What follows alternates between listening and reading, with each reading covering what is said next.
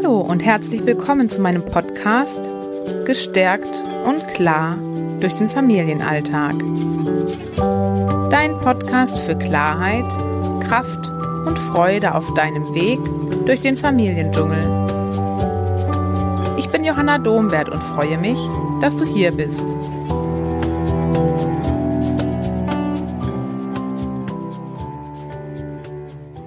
Herzlich willkommen zu der heutigen Podcast-Folge. Ich bin total gespannt auf dieses Gespräch und freue mich unglaublich, weil ich heute die liebe Verena König zu Gast habe. Für den einen oder anderen ist sie vielleicht sogar schon ein Begriff oder ein, ja, sie können mit dem Namen auch schon etwas verbinden. Und für diejenigen, die das noch nicht können, kannst du dich ja jetzt vielleicht einfach einmal vorstellen. Ja, gerne. Hallo und vielen Dank für die Einladung, liebe Johanna. Ich freue mich auch und bin sehr gespannt auf unser Gespräch. Ja. Also ich bin Verena König, wie du schon sagtest, und ich arbeite als Heilpraktikerin und Heilpraktikerin für Psychotherapie mit dem Schwerpunkt Traumatherapie in meiner Praxis und bilde auch aus in verschiedenen Therapierichtungen und ja, habe einen Podcast, in dem ich traumasensibel über große, wichtige Themen äh, berichte, die, wo ich das Gefühl habe, die sind wichtig für uns Menschen, um uns zu verstehen und einander besser zu verstehen und zu mehr Frieden zu finden. Und ja, habe dieses Anliegen einfach mit einer Wissensvermittlung, mal ganz, ganz nüchtern gesagt, Menschen etwas an die Hand zu geben, was sie vielleicht ohne sich speziell zu informieren, nicht einfach so finden würden. Ja. Ja, und wirklich auch ein Podcast, den ich einfach vielen Menschen immer wieder ans Herz lege, weil es einfach große Themen sehr liebevoll und wohlwollend, ähm, ja, du sie behandelst und ich auch immer wieder sehr viel für mich mitnehmen kann. Also ich werde das auf jeden Fall auch verlinken, weil ich glaube, es sind auch viele Themen dort, die nochmal sich Eltern vertiefend anhören können, die sich mhm. jetzt in diesem Gespräch angesprochen fühlen. Ja, schön. Herzlich willkommen. Ja, ich habe dich tatsächlich eingeladen, weil ähm, ich arbeite ja mit Eltern und mit Kindern und habe immer wieder diesen Wunsch in, trage den Wunsch in mir, ähm, dass Kinder auf eine möglichst unversehrte Art und Weise ins Leben begleitet werden. Und ähm, ja, mein Wunsch ist es, diesen unversehrten Anteil in den Kindern auch zu bewahren. Und deine Arbeit Du arbeitest ja viel mit Menschen mit Traumatisierungen und arbeitest eben mit den versehrten und auch den unversehrten Anteilen sicherlich. Mhm. Ähm, und ich glaube oder habe für mich immer wieder die Erfahrung auch gemacht, dass das, glaube ich, mit die größte Herausforderung manchmal auch im Elternsein ist, dass Kinder uns immer wieder mit unseren eigenen Anteilen ja auch in Berührung bringen. Mhm. Ähm, und Also wollte einfach mal für oder an dich jetzt nochmal die Frage richten, weil ich für mich in der Arbeit immer wieder die Erfahrung mache, auch dass diese, dieser Blick auf die unterschiedlichen Anteile für manche Menschen auch etwas merkwürdig ist. Also mhm. wenn man sagt, man trägt unterschiedliche Anteile in sich, kann das für den einen oder anderen auch einen komischen Beigeschmack haben und wollte dich kurz fragen, ob du mal ja auf deine Art und Weise einen Einblick geben kannst, wie das denn eigentlich ist, einen kurzen, knappen mit den unterschiedlichen Anteilen, die wir so in uns tragen. Ja, natürlich kann ich das versuchen, ganz einfach zu machen, ja, weiß, wobei man das wahrscheinlich oft allein ein Gespräch für eine Stunde oder mehr. Genau. Aber es lässt sich doch auch ganz gut zusammenfassen und ich verstehe das total, wenn Leute sagen, hm, das klingt irgendwie Äh, schräg oder künstlich oder irgendwie aufgesetzt. Mhm. Aber im Grunde verwendet man diesen Begriff der Anteile, um etwas zu beschreiben, was wir tatsächlich in uns fühlen und mhm. was sich auch in unserer Sprache niederschlägt, wenn wir zum Beispiel sagen, sowas wie, ey, da, ich stand neben mir und habe mich beobachten können, wie ich etwas sage, was ich eigentlich gar nicht sagen wollte oder was getan habe, was ich eigentlich gar nicht gut finde. Oder dass wir solche Sätze sagen wie, ich habe mich gefühlt wie ein kleines Kind. Mhm. Das sind alles so Hinweise darauf, dass wir schon ein Gefühl dafür haben, dass wir nicht nur eine Persönlichkeit in uns spüren, die so total klar und definiert ist, sondern dass es unterschiedliche Facetten unserer Persönlichkeit gibt, die man eben in diesem Anteile-Modell dann als Anteile bezeichnen kann. Und in der Traumatherapie, es gibt ja ganz, ganz viele Möglichkeiten von Anteile-Modellen. Und in der Traumatherapie ist das Ganze ein wenig komplexer, aber trotzdem im Grunde simpel für die Selbstbetrachtung. Es macht nämlich einen riesigen Unterschied, wenn ich beispielsweise sage, ich bin ein wütender Mensch oder ein jähzorniger Mensch. Und wenn wir sagen, ein Teil von mir ist echt jähzornig und wütend. Mhm. Das stimmt uns sofort versöhnlicher mit uns selbst und man kommt in eine andere Perspektive, man nimmt einen anderen Blickwinkel auf sich selbst ein, wenn man sich zugesteht, dass man nicht immer komplett von dem, was man fühlt oder was man tut, durchdrungen ist, sondern dass auch ein Teil von der Persönlichkeit sein kann. Ja. Vielleicht ist das schon so ein bisschen greifbarer. Und vielleicht kann man noch eins hinzufügen, was auch ganz interessant ist, gerade für Menschen, die vielleicht sagen, das ist, fühlt sich an wie Quatsch oder klingt wie Quatsch oder wie äh, irgendwie Fantasiegebilde.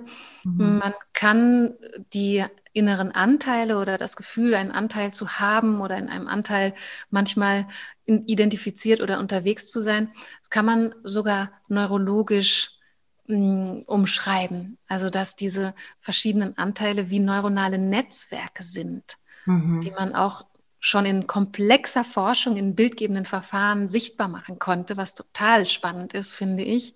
Mhm. Und wo man einfach, zu, einfach zusammengefasst sagen kann, es gibt auch einen wissenschaftlichen Blick auf diese Denkweise oder Sichtweise und es ergibt aus meinen Augen einfach Sinn, sich so zu betrachten, weil es schlichtweg entlastend ist. Total, das ist auch wirklich meine eigene Erfahrung, dass es, mhm. dass es für einen selber eine ganz große Entlastung ist, wenn man sich einfach als ja multidimensionales Wesen irgendwie auch sieht, mhm. mit unterschiedlichen ja. Anteilen und nicht ähm, ja nur als, als eine einzige Persönlichkeit. Mhm. Ja. Ja, genau. Und ich, also ich selber als Mutter habe immer wieder die Erfahrung gemacht, ähm, dass Kinder ja einen, also eben genau diese Anteile ja auch in einem berühren.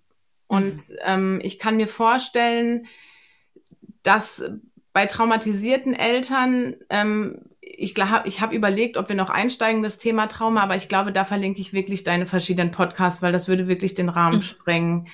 Ähm, ja. Genau, aber wenn wenn Eltern sagen, sie tragen ein Trauma in sich, ähm, dann könnte ich mir vorstellen, dass Kinder ja auch eben diese diese sehr stark verletzten Anteile häufig berühren. Ja, ähm, ja, genau. Entweder durch dadurch, dass sie einfach sehr sehr unbeholfen oder sehr frei sind in ihrem Sein oder dass sie sehr starke Gefühle mit sich bringen. Mhm. Ähm, das, was Kinder ja einfach von Natur aus tun. Ähm, und die Art und Weise, wie Eltern dann reagieren, manchmal ist es schon auf einer sehr bewussten Art und Weise und manchmal vielleicht auf einer unbewussten Art und Weise. Aber gerade bei Eltern, die die eigentlich schon sehr reflektiert sind und sich viele Gedanken darüber machen und sich auch vielleicht schon sehr intensiv mit ihren eigenen Verletzungen beschäftigt haben, erlebe ich immer wieder diese große Sorge, ähm, ja, dass sie dass sie diese Verletzung an ihre eigenen Kinder weitergeben. Und das ist immer etwas, was mich sehr stark berührt, ähm, weil ich zwar natürlich als Mutter diese Sorge verstehen kann und gleichzeitig mich auch frage, ist es überhaupt eine realistische Erwartung an sich als Mutter oder Vater, dass man diese, diesen eigenen Schmerz gar nicht an das Kind weitergibt. Mhm. Wie ist da dein Blick drauf? Oder? Also vielleicht kann man erstmal noch vereinfacht sagen, dass es gar nicht mal um ein bewusstes Trauma gehen muss oder um das Wissen, dass man traumatisiert wurde, sondern dass man vielleicht einfach sagen kann, alles, was wir in uns tragen, was noch unverarbeitet ist. Mhm. Also Erfahrungen, Erlebnisse, auch Gefühle und Empfindungen, die wir einfach nicht wirklich verarbeiten konnten, sondern die noch in uns mit Druck und Spannung vorhanden sind, dass all das durch die eigenen Kinder getriggert werden kann. Jetzt mal losgelöst von dem Traumabegriff. Ja. Also wenn beispielsweise eine Mutter erlebt hat, als sie noch selbst ein Kind war, dass sie in, in starken Gefühlen häufig alleine gelassen wurde, also vielleicht weinend allein gelassen wurde oder ins Zimmer eingesperrt wurde und das ganz starke Gefühle und Emotionen hervorgerufen hat, damit alleingelassen zu sein, dann kann es sein, dass diese, diese Gefühle von Alleinsein und schwerer Bedrohung getriggert mhm. werden, wenn das eigene Kind in großer Lautstärke und großer Not weint. Ja. Und dann erleben wir als, als getriggerte Menschen einfach, dass es, dass es uns schwer gelingt, in der Situation adäquat zu reagieren und präsent zu bleiben, zugewandt zu bleiben, das Kind im Blick zu haben, sondern in dem Moment passiert etwas im Inneren, was es schwer macht, bewusst und ja, bewusst entscheidend zu handeln, mhm. sondern dann gehen Überlebensmechanismen los, dann geht man im Grunde meistens aus dem Kontakt zu sich selbst, das ist quasi ein Fluchtreflex aus dem eigenen Überforderungsgefühl von innen heraus zu fliehen und das führt dann dazu, dass eben in dem Kontakt zum Kind auch etwas passiert und ja, Kinder natürlich sowas auch spüren. Ja. Und das ist im Grunde die Situation, die du gerade beschrieben hast, äh, mhm. an einem Beispiel jetzt beschrieben, wie unsere unverarbeiteten inneren Erlebnisse getriggert werden können. Und wenn wir das nicht reflektieren, wenn wir da nicht einen Weg finden, uns diesem Kind da draußen, also dem eigenen Kind, zuwenden zu können, wenn es in dieser Not ist, dann ist die Wahrscheinlichkeit groß, dass man ein Trauma sozusagen weitergibt, weil man dann selbst nicht mehr versorgend und feinfühlig für das Kind da ist. Mhm. Also die Gefahr besteht in einem gewissen Maße definitiv, dass Menschen, die traumatisiert wurden oder die sich selbst, ja, ja, die mit eigenen Erlebnissen noch nicht ganz aufgeräumt haben, dass sie unbewusst etwas an ihre Kinder weitergeben. Und deswegen ist es so, so wichtig, sich selbst zu reflektieren. Ja. Sonst wird es ratzfatz zum Muster. Das, ich sage das so ganz klar, weil das einfach auch vielen Menschen passiert, dass sie dann erleben, sie geraten in Verhaltensmuster, dass sie immer, wenn das Kind sich so verhält, mhm. direkt an die Decke gehen oder direkt reglementieren oder das Gefühl haben, sie müssten das jetzt ganz schnell eindämmen. Und dann entstehen Verhaltensmuster und Beziehungsmuster, die dem Kind unter Umständen schaden. Und da sind wir auch sozusagen darauf angewiesen, wir selbst und unsere Kinder sind auf uns angewiesen, dass wir uns reflektieren. Und wenn man es reflektiert, dann sinkt die Wahrscheinlichkeit, dass man etwas weitergibt, signifikant. Ja. Mhm. Wenn man es einfach auch sich in sein eigenes Bewusstsein holt, ne? Und genau. Ja, für sich da auch reflektiert mit umgeht. Ähm, und was ich aber auch ganz oft erlebe, ist, dass dann eben eine Reflexion passiert, die wiederum sehr viel mit ja auch Vorwürfen wieder zu tun hat. Mhm. Also ich, ich erlebe wenig Räume, in denen ein wirklicher Austausch möglich ist über eben diese ganzen Herausforderungen. Und diese Reflexion, meinst du, das ist auch möglich, dass man das für sich macht? Also dass man für sich schriftlich darüber sich quasi austauscht mit sich selber, wenn man kein Gegenüber hat, mit dem man darüber reflektieren kann? Oder hm. wie würdest du sagen, welche Art von Reflexion ist da einfach auch wertvoll? Mhm. Also das ist eine gute Frage, weil das sich natürlich sehr vom Grad der mhm. Intensität eigentlich entscheidet. Also ja. wenn man jetzt beispielsweise merkt, man, man hat wirklich, wirklich Schwierigkeiten, sich selbst auch zu regulieren und man, man kommt in Verhaltensmuster, die man echt selbst auch verurteilt, mhm. dann würde ich einfach ganz schlicht dazu raten, sich so schnell wie möglich Unterstützung zu holen. Ja. Und es gibt ja Menschen, denen man sich anvertrauen kann, wie zum Beispiel jemanden wie dich, ja, ja. wo man dann eine, eine ganz sensible und zugewandte und traumasensible Begleitung auch erfahren kann, wo man man einfach äh, weiß, man wird nicht verurteilt, sondern man ja. wird wahrgenommen und beraten. Ja. Und wenn es jetzt nicht so intensiv ist, dann kann man ganz viel auch für sich selber tun, indem man versucht, beispielsweise über ja, aufschreiben, was man fühlt, oder mit gewissen Coaching-Fragen. Da gibt es ja auch ganz viele, mhm. glaube ich, sehr sinnvolle Angebote hier und da, wo man sich inspirieren kann. Und wichtig ist dabei, wichtiger als die Methode, die man wählt, ist eigentlich die innere Haltung, die man wählt. Ja. Die hast du auch schon angesprochen in dem, was du gerade sagtest, nämlich, dass es so wichtig ist, dass man nicht die Keule schwingt, um sich selbst noch eine überzubretzeln, mhm. weil man nicht so ist, wie man gerne sein würde und nicht die perfekte Mutter ist und es doch nicht viel besser hinkriegt als der eigene Vater oder so. Ja. Ja. Sondern dass man versucht, wohlwollend zu sein und Verständnis für sich selbst zu entwickeln, weil wir, wir brauchen eine, eine liebevolle Haltung uns selbst gegenüber, wenn wir liebevolle Eltern sein wollen. Ja. Wir können uns nicht selber fertig machen und dann lieb zu unseren Kindern sein wollen. Das, das geht nicht gleichzeitig. Gar nicht, ja. Mhm.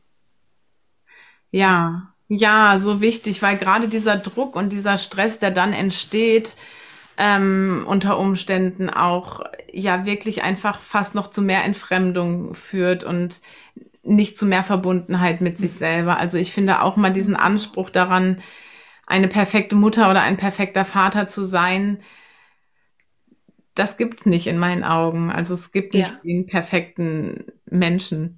Ja, definitiv nicht und zum Glück nicht. Also es wäre ja. ja ganz, ganz eigenartig. Und ich glaube auch, vielleicht sollten wir das nochmal kurz differenzieren, dass dieses Weitergeben von Trauma, mhm. ähm, damit man wirklich ein Trauma weitergibt, muss man im Grunde eine Atmosphäre kreieren für ein Kind, die, die letztlich das Gefühl zurücklässt, nicht geborgen zu sein und nicht sicher zu sein ja. oder nicht erwünscht oder nicht richtig zu sein. Ja. Und wenn wir natürliche Menschen sind, dann sind wir auch manchmal nicht in der Lage, äh, nur geduldig und nur super äh, schlau zu reagieren, sondern wir sind emotionale Wesen. Ja. Und das ist völlig in Ordnung, wenn die Basis der Beziehung einfach genährt ist und die Kinder von Grund auf wissen, dass sie tatsächlich sicher sind, auch wenn es mal rumpelt und quietscht und knarzt. Ja. Ja, und das wäre nämlich meine nächste Frage. Also meinst du, dass wenn man dann anfängt zu zweifeln daran, dass dadurch, also ne, wenn es jetzt zu Hause mal Knatsch gibt und es einen großen Streit gibt und dann eine Sorge entsteht, könnte sich mein Kind durch diesen Streit weniger geliebt fühlen, mhm. ist es dann auch wieder ein innerer Anteil, der vielleicht in einem selber irgendwann mal das Gefühl hatte, weniger geliebt zu sein in einem Streit, ähm, der dadurch berührt wird, weil tatsächlich ist auch meine Erfahrung, ähm, dass die Kinder das eigentlich ganz anders aufnehmen, als so, wie ich es mir vorstelle, dass sie es aufnehmen könnten mhm. unter Umständen. Mhm. Ja. Sind es da auch dann manchmal Anteile, die, die berührt werden? Also warum haben wir manchmal das Gefühl, dass wir möglichst ja, wenig Emotionen vielleicht sogar zeigen sollten im, im Familienalltag. Also ich glaube, dass wir generell dazu neigen, unbewusst ganz viel in die anderen Menschen hinein zu interpretieren. Mhm. Und dass wir wahrscheinlich auch gar nicht anders können, als das erstmal zu tun, dass wir von unseren eigenen Erfahrungen quasi ausgehen. Und je, es, es gibt einen, einen Satz, den, der mir vor einer Weile in den Sinn kam und wo ich das Gefühl hatte, der ist, glaube ich, der fasst etwas Wesentliches zusammen. Nämlich da, wo nicht reflektiert wird, wird projiziert. Ja.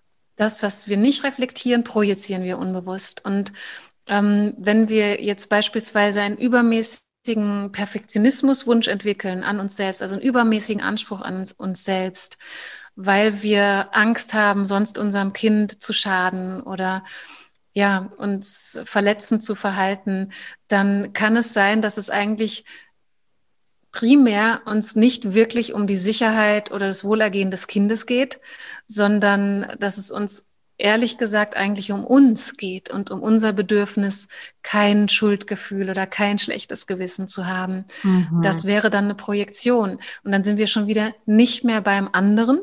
Ja. Also wir fühlen dann nicht mehr feinfühlig, was ist vielleicht das Bedürfnis des Kindes, was ist hier die, die, die Ausrichtung, die gut tut.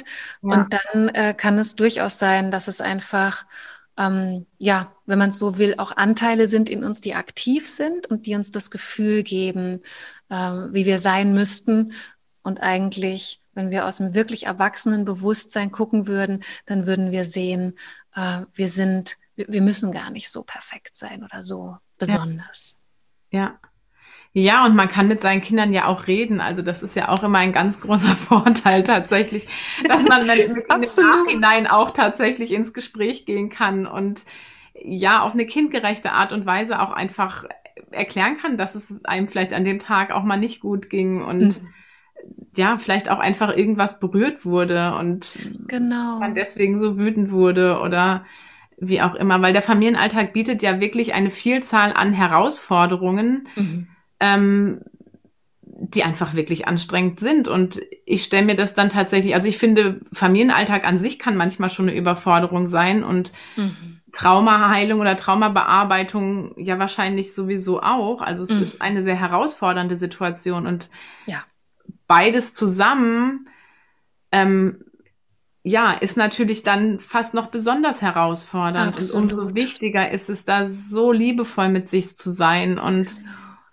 auch das zu sehen, was trotz allem, was irgendwie vermeintlich nicht gut läuft, doch gut läuft. Mhm. Also da neigen wir Menschen ja auch häufig dazu, dann das zu sehen, was gar nicht klappt mhm. und die ganz vielen kleinen Dinge zu sehen, die gut sind und mhm. wo wir Absolut. ja einfach auf eine ganz liebevollen Art und Weise miteinander umgehen. Das ist so wichtig, was du sagst, weil es, ja. es ein, wirklich ein Symptom ist, was so weit verbreitet ist, dass wir Kleinigkeiten und scheinbare Kleinigkeiten, die eigentlich Großigkeiten sind, ja. nicht wirklich wertschätzen und nicht genug wertschätzen und besonders bei uns selbst. Ne?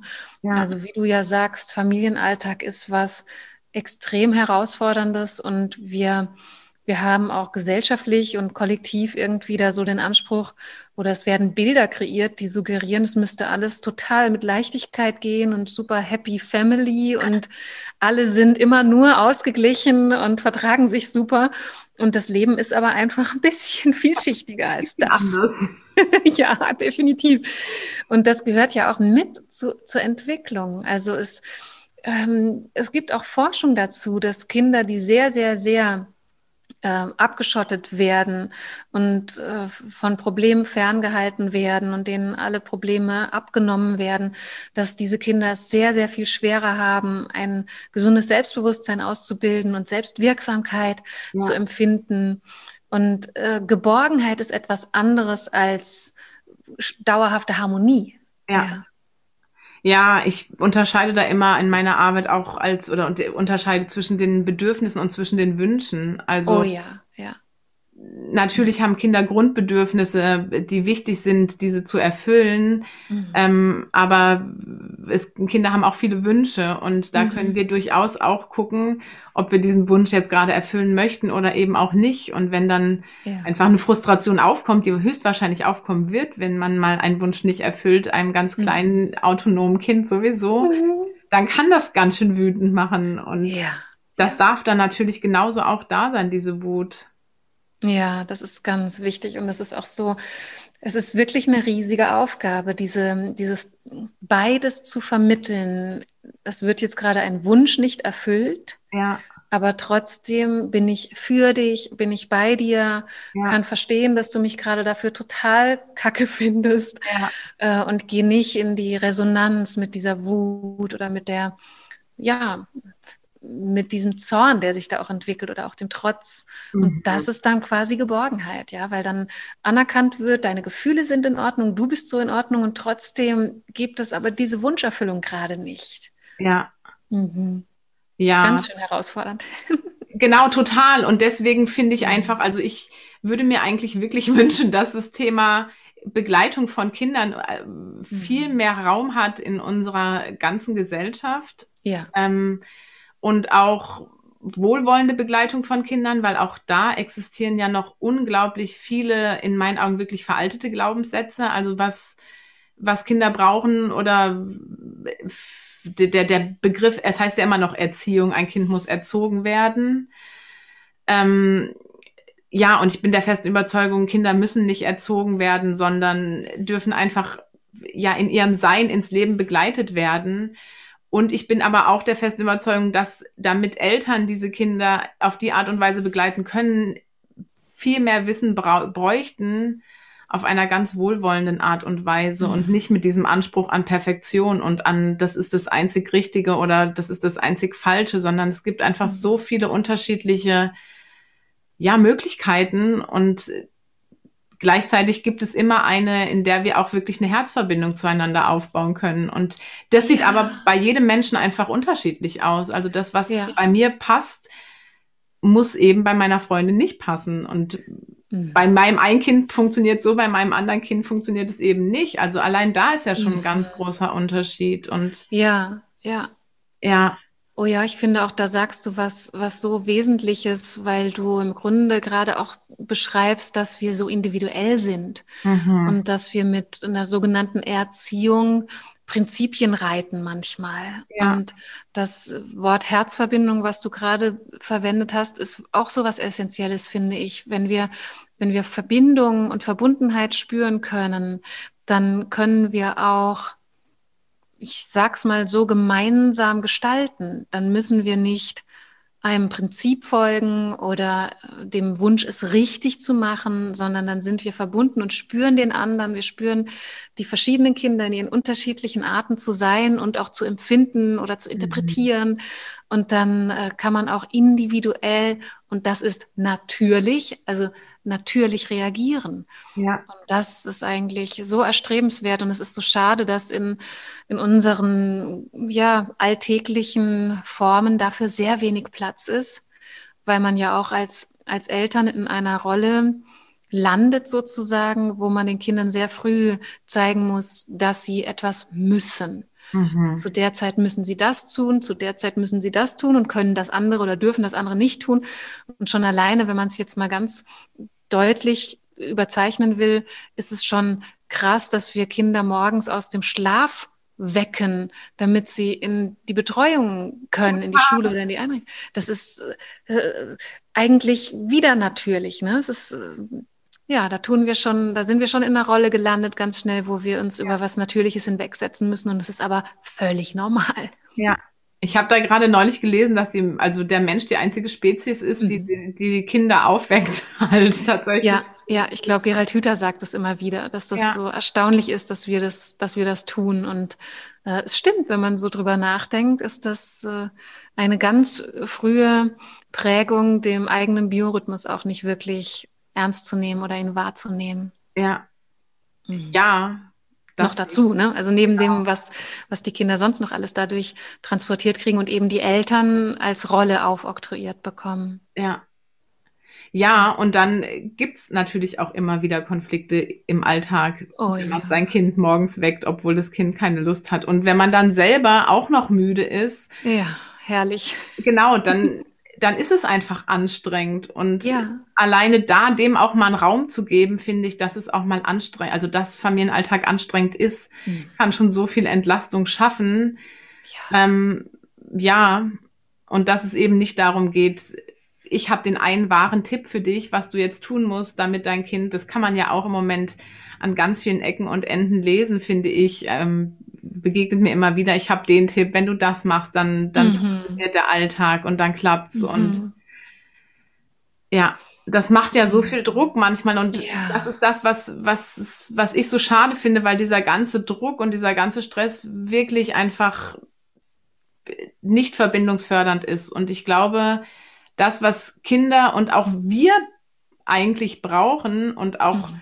unsere versehrten Anteile, ist diese Verbundenheit.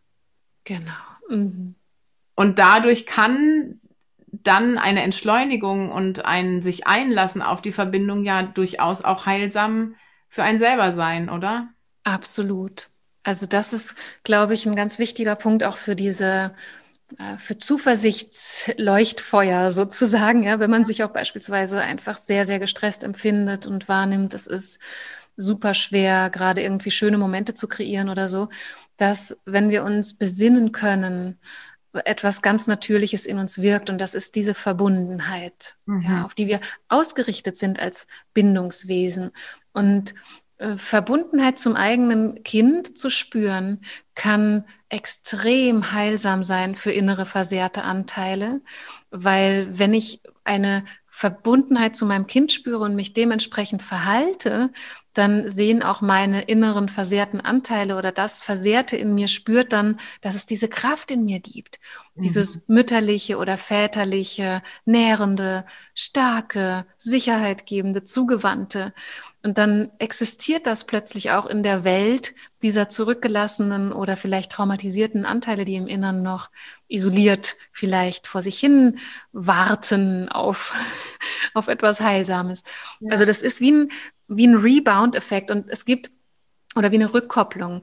Und es gibt tatsächlich leider immer noch weit verbreitet die Ansicht, wir müssen erst bei uns selber dies und das und jenes und dann können wir das mit jemand anderem tun. Wenn, wenn du die Verbundenheit zu dir nicht spürst, kannst du keine Verbundenheit zu jemand anderem spüren.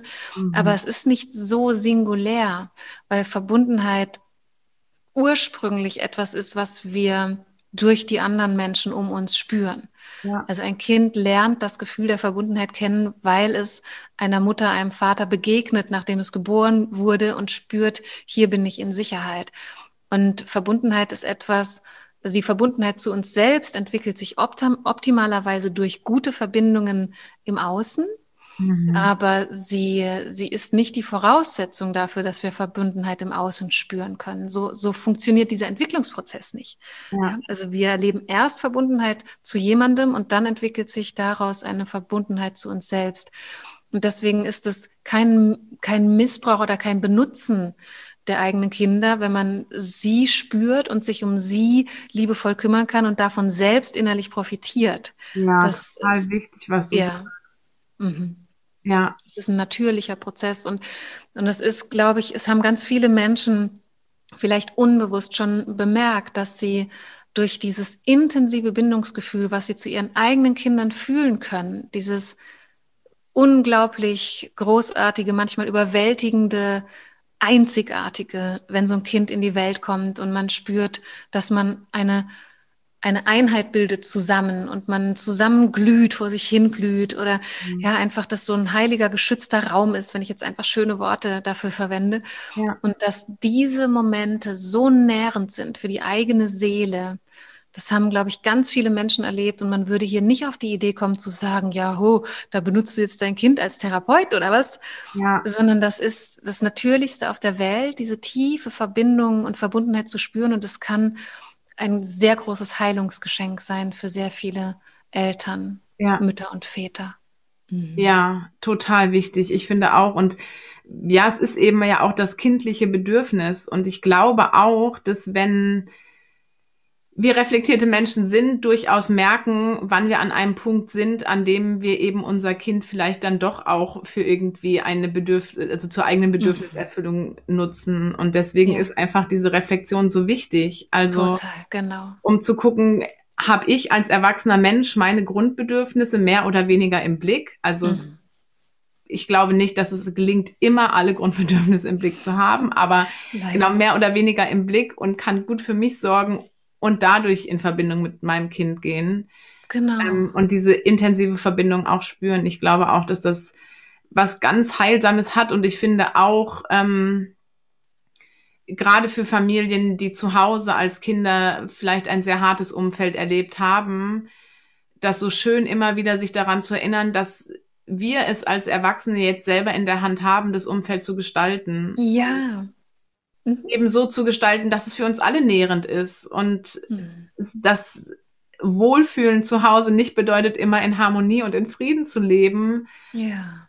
aber diese Verbundenheit trotz Konflikte zu spüren, ähm, ist was unglaublich Heilsames. Ja. ja, was ganz Wertvolles und wirklich auch, ja, was, wo man, glaube ich, auch, wenn du das so sagst, wenn ich dir zuhöre, einfach auch beim Zuhören spürt, das ist das, was wir uns wünschen, was wir uns wahrlich wünschen, dass wir, dass die Grundverbundenheit spürbar ist und dass wir auch uns aneinander reiben können und Konflikte erleben können und dadurch auch die Bindung sich stärkt. Ja. Also Disharmonie bedeutet ja nicht immer Trennung oder oder etwas Spaltendes, sondern kann ja auch zu einer neuen Verbundenheit oder noch einer stärkeren Verbundenheit führen, wenn man ja. sich gemeinsam da durcharbeitet und dann wirklich zum Verständnis für den anderen beispielsweise kommt. Ja, ja. Ja, und gerade wenn man sich mal mit der Entwicklungspsychologie beschäftigt, dann ist es ja das Natürlichste der Welt, dass einfach Konflikte und Reibereien dazugehören. Also, ganz genau. Ähm, ja. Ob in der Autonomiephase oder der Wackelzahnpubertät oder später in der Pubertät, es ist ja wichtig, dass, dass es das gibt, damit sich was mhm. die Beziehung verändern kann, auch einfach. Ja, total. Ja. Und Eltern einfach auch ja feinfühlig, möglichst feinfühlig mit umgehen und sich verabschieden von den ganzen Erwartungen, die gesellschaftlich auferlegt werden, was mhm. Eltern zu tun haben oder mhm. wie auch immer. Ja, ja. Und das ähm. ist, glaube ich, nicht so leicht. Also die Erwartungen sind sehr reichhaltig und auch sehr unterschiedlicher teilweise. Und mhm. da muss man ja auch erstmal im Grunde ein eigenes Wertesystem in ja. sich entwickeln, ne? Damit man auch so einen, wie, wie einen inneren Kompass entwickeln kann, um nicht ständig beeinflusst zu sein, auch von Erwartungen. Ja. Das, ich stelle mir das teilweise sehr herausfordernd vor, wenn ich mir nur Elternabende vorstelle, wo, wo man vielleicht mit Sichtweisen konfrontiert wird, wo man das Gefühl hat, ach du liebe Zeit, habe ich hier was, sehe ich hier was falsch oder sind wir, machen wir vielleicht was falsch? Und wenn man aber innerlich sein, sein Wertesystem, einen Wertekodex für sich spüren kann, dann gibt es diese Verunsicherungen auch nicht mehr. Mhm. Die, die Herausforderung wird leichter zu nehmen, sich abzugrenzen oder auch mal andere zu inspirieren und Fragen zu stellen. Und äh, das ist, glaube ich, ein wichtiger Punkt, dass man sich bewusst ist, wie möchte ich gerne gestalten? Wie du gerade sagtest, wie, wie möchte ich diese grandiose Möglichkeit nutzen, hier für kleine Wesen ein Zuhause, eine Welt zu etablieren? Und was möchte ich in dieser Welt gerne installieren, wo sie sich dran orientieren und halten und daran wachsen können? Ja. Ja. Mhm. Ja, so schön. Und deswegen ist es so wichtig, sich da einfach auch bewusst mit zu beschäftigen. Und es hat nichts mit, mit Schwäche zu tun oder mit, ja, ich mache was schlecht oder ich bin, bin so wie meine Eltern. Es, ich finde, es hat nichts Verwerfliches, sich damit bewusst auseinanderzusetzen, mhm. andere Wege Gar gehen nicht. zu wollen. Ja. Absolut. Also das, das soll, kann wirklich wunderbar als Ermutigung dienen, was du gerade sagtest, dass das Gefühl und das Bedürfnis, sich auseinandersetzen zu müssen oder zu wollen mit sich selbst, zu reflektieren, Bewusstsein zu stiften, das ist nichts, was mit Schwäche zu tun hat, sondern im Gegenteil, das ist mutig und stark und äh, Ausdruck von einer tiefen Persönlichkeitsentwicklung. Ja. Und ich glaube ja, also ich, ich, das ist das, was ich immer beobachte, dass sich Menschen in der Elternschaft enorm entwickeln. Also dass sie diese, auf jeden Fall. Äh, diese Herausforderungen einen auch selber nochmal schleift, so wie einen Diamanten. Ja? Ja. Und dass man da wahnsinnige Entwicklungspotenziale in sich freisetzen kann. Und ähm, es ist leider noch so, dass, dass die Persönlichkeitsentwicklung oder manchmal auch sowas wie Therapie, um Gottes Willen, das ist wahnsinnig stigmatisiert. Und wenn man sowas ja. in Anspruch nimmt, hat man ein Problem und etwas ist defizitär. Ja. Und das ist echt schade, dass wir landläufig noch so denken, weil das Gegenteil ist der Fall. Wenn man sich bewusst Zeit nimmt, zu reflektieren, dann ist das Ausdruck von einerseits Kraft und Stärke und Mut und andererseits auch Liebe. Das ist Selbstliebe und auch Liebe zu den eigenen Kindern, wenn man sich das ja zumutet sozusagen, sich zu reflektieren. Ja, mhm. ja, wirklich so, so wertvoll. Mhm. Ja, ich habe das gerade im Blick auch diese, ne, wenn, wenn Eltern kommen, weil das Kind irgendwie eine Verhaltensweise zeigt, keine Ahnung, entweder es ist gibt zu Hause immer wieder Konflikte bei den Hausaufgaben oder ständiger Geschwisterkonflikt und Eltern überfordert sind damit und dann herkommen und in ihre eigene Kraft finden. Das ist wirklich sowas, mhm.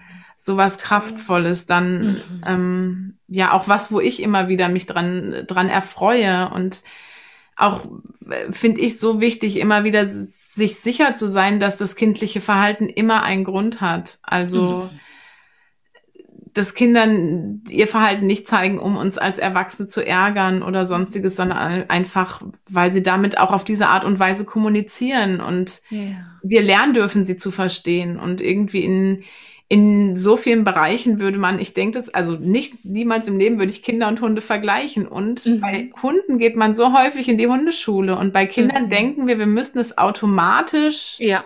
können. wissen können. Ja. ja. Und ja, ja, ja. Das stimmt.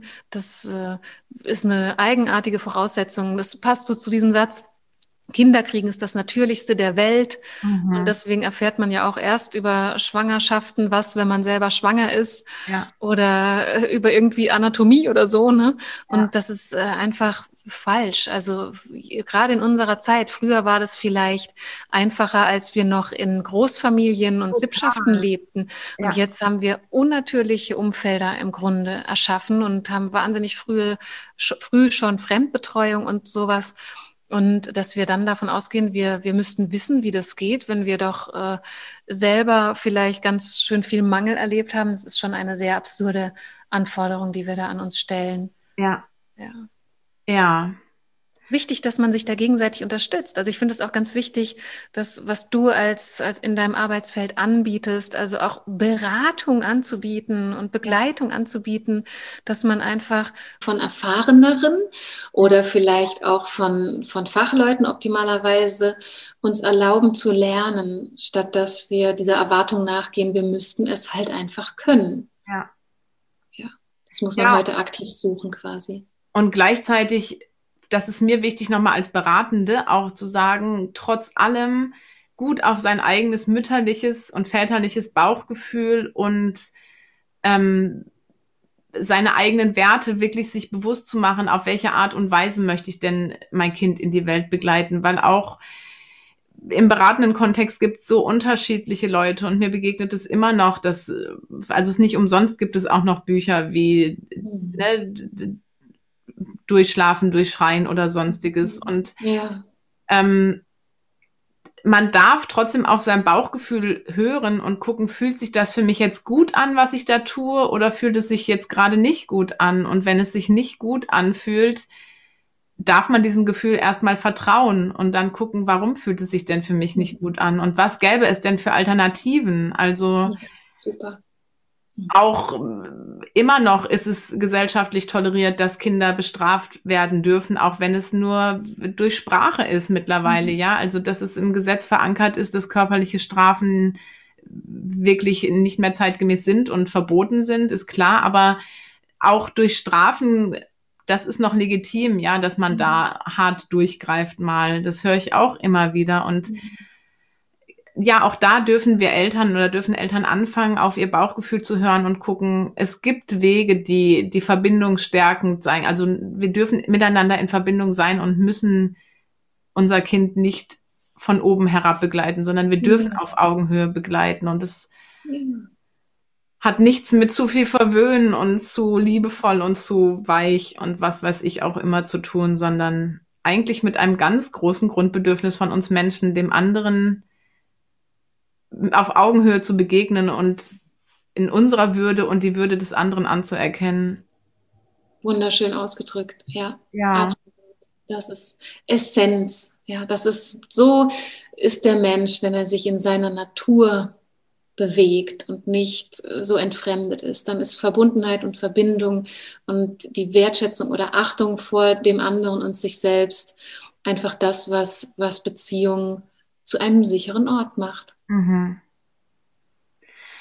Ja, ich glaube tatsächlich, ich hatte zwar noch ein paar Fragen, aber ich finde, das Gespräch ist gerade so rund, ja, schön, dass ich es einfach wirklich auch gerne so stehen lassen würde. Außer du hast jetzt noch etwas, was du Eltern ähm, auf dem Weg oder mit auf den Weg geben möchtest. Was jetzt ich glaube, dieses Schlusswort von dir gerade, ich glaube, dein Schlusswort eben war eigentlich, besser geht's nicht, ja, was du gerade gesagt hast über die Würde und das tiefe Grundbedürfnis der Verbundenheit und das Bauchgefühl. Also man könnte vielleicht auch nochmal ganz einfach zusammenfassen, weniger ist mehr. Ja. Und dieses schlichte, den anderen anschauen und versuchen, da zu sein und zu spüren, was ist gerade jetzt zwischen uns und was ist im Raum und was ist da.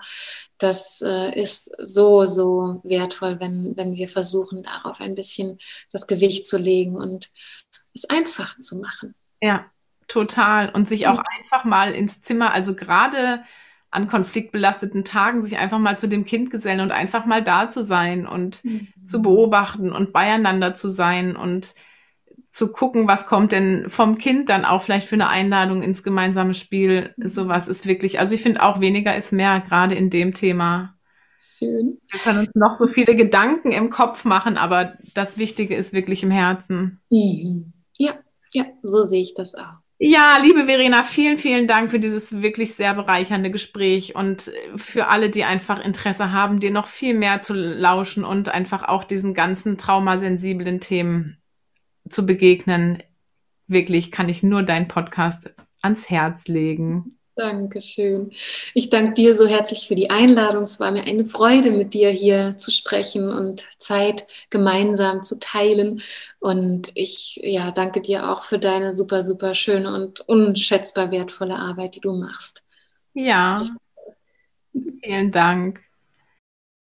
Ja, seit langem gab es mal wieder einen längeren Podcast von mir, mal wieder mit einem Interview. Und ja, ich hoffe, ihr hattet genauso viel Freude, bei diesem reichhaltigen und wertvollen Gespräch zuzuhören, wie ich es damals hatte, ähm, als ich es geführt habe. Und auch jetzt wieder, als ich den Podcast geschnitten habe. Wenn du noch mehr über Verena König und ihre Arbeit erfahren möchtest, dann schau am besten in den Shownotes nach. Da findest du den Link zu ihren Podcasts, zu ähm, ihren Online-Kursen und auch zu ihren kostenfreien Angeboten. Verena hat vor ein paar Wochen ein Buch rausgebracht, das heißt "Bin ich traumatisiert?", wie wir die immer gleichen Problemschleifen verlassen können. Wenn dich das Thema Trauma also noch tiefer interessiert, kann ich dir das Buch wirklich von ganzem Herzen empfehlen. Es gibt wenig Bücher, die sich einem so großen Thema auf eine so wohlwollende und liebevolle Art und Weise widmen. Ja, und jetzt wünsche ich dir einfach eine schöne Woche und freue mich darauf. Ähm, in der nächsten Folge wird es dann darum, um das Thema Gefühle gehen. Also Gefühle, erstmal, wie können wir die Gefühle denn bei unserem Kind begleiten und dann aber auch in einer der nächsten Folgen auch um unsere eigenen elterlichen Gefühle. Ja, ich freue mich darauf, wenn du wieder dabei bist. Am besten, ähm, wie schon mal gesagt, abonnierst du einfach meinen YouTube-Kanal oder ähm, ja, bei Apple Podcasts, ähm, oder auch bei Spotify, egal dort, wo du Podcast hörst. Am besten abonnierst du den Podcast, dann wirst du keine Folge verpassen. Denn zwischen Arbeit und eigener Familie und eigenem Haushalt gelingt es mir nicht immer, den Podcast einmal wöchentlich ähm, herauszubringen. Und auch der Tag, an dem der Podcast erscheint, variiert ab und an. Ich wünsche dir eine schöne Woche und ich wünsche dir eine schöne Zeit, gerade jetzt im Herbst. Ähm, ja, und ich freue mich dann auf die nächste Podcast-Folge. Tschüss!